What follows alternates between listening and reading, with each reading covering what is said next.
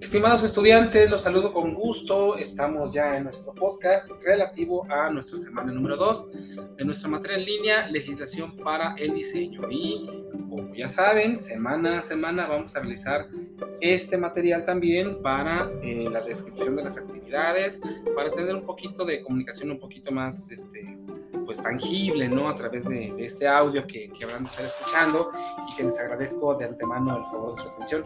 Eh, para esta semana hay que realizar el entregable número 2.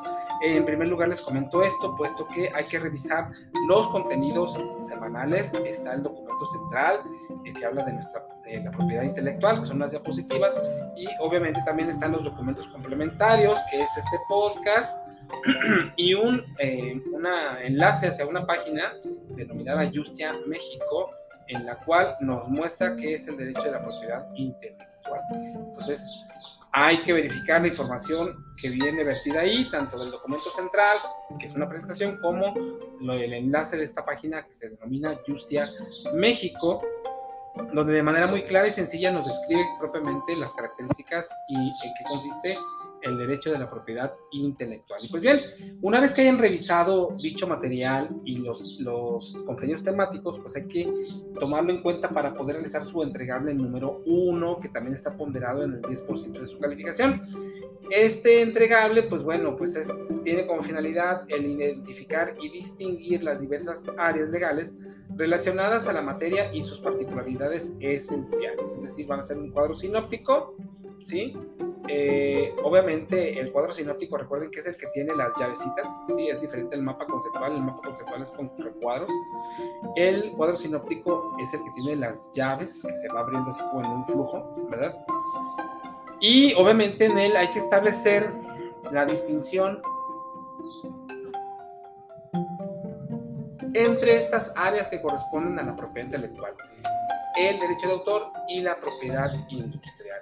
Ahí hay que establecer en base a los materiales que ya se establecieron, eh, para la redundancia, eh, qué distingue a cada una, o sea, qué se encamina cada área, qué va a determinar cada una de estas áreas, y si bien ambas pertenecen al derecho de la propiedad intelectual, cada una tiene sus particularidades, ¿sí? El derecho de autor se encamina para unas cosas y la propiedad intelectual para otras diversas, y es ahí donde precisamente ustedes, mediante el cuadro sinóptico, van a sintetizar de una manera clara y sencilla el papel de cada uno de estos. Entonces, eh, de eso se va a tratar esta actividad de la semana 2.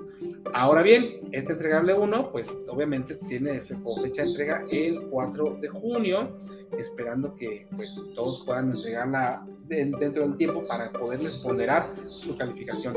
Y por otro lado, hay que estar atentos porque en esta semana número 2 vamos a tener nuestra primera sesión síncrona que va a ser precisamente el 29 de mayo, estamos a 29 de mayo, a las 11 horas, dentro de un momentito más, o bueno, no sé a qué hora vayan a escuchar esta grabación, incluso si con posterioridad a lo señalado como primera sesión síncrona, de todas maneras se va a grabar se va a grabar y se va a publicar el enlace para que ustedes tengan conocimiento de lo que se mencionó en nuestra primera sesión síncrona. Entonces, eh, chicos, pues repito, hay que realizar el entregable 1, revisar los contenidos para poderlo hacer y también, de ser posible, participar en la primera sesión síncrona, ya que pues ahí también vamos a dar una pequeña referencia hacia el documento central dentro de lo que es la temática que se está desarrollando eh, en nuestra materia en línea, este, legislación para el diseño. ¿sí? Entonces, quedo a sus órdenes, chicos. Nuevamente les repito, tanto de sus mensajes de plataforma como de sus correos electrónicos, quedo pendiente para poder dar atención a la brevedad de las situaciones que pudieran plantearse y que requieran precisamente que se les apoye en ese sentido. ¿Sale? Pues bien, eh, vamos a dejarlos aquí. Con el gusto de siempre, les deseo una semana llena de éxitos. Cuídense mucho. Cualquier cosa, cualquier situación que, sienten ustedes que, que podemos mejorar, adelante espero sus, sugerencias, yo encantado para poderles brindar un mejor servicio. Pues cuídense mucho chicos, que estén muy bien y nos estamos viendo posteriormente. Gracias.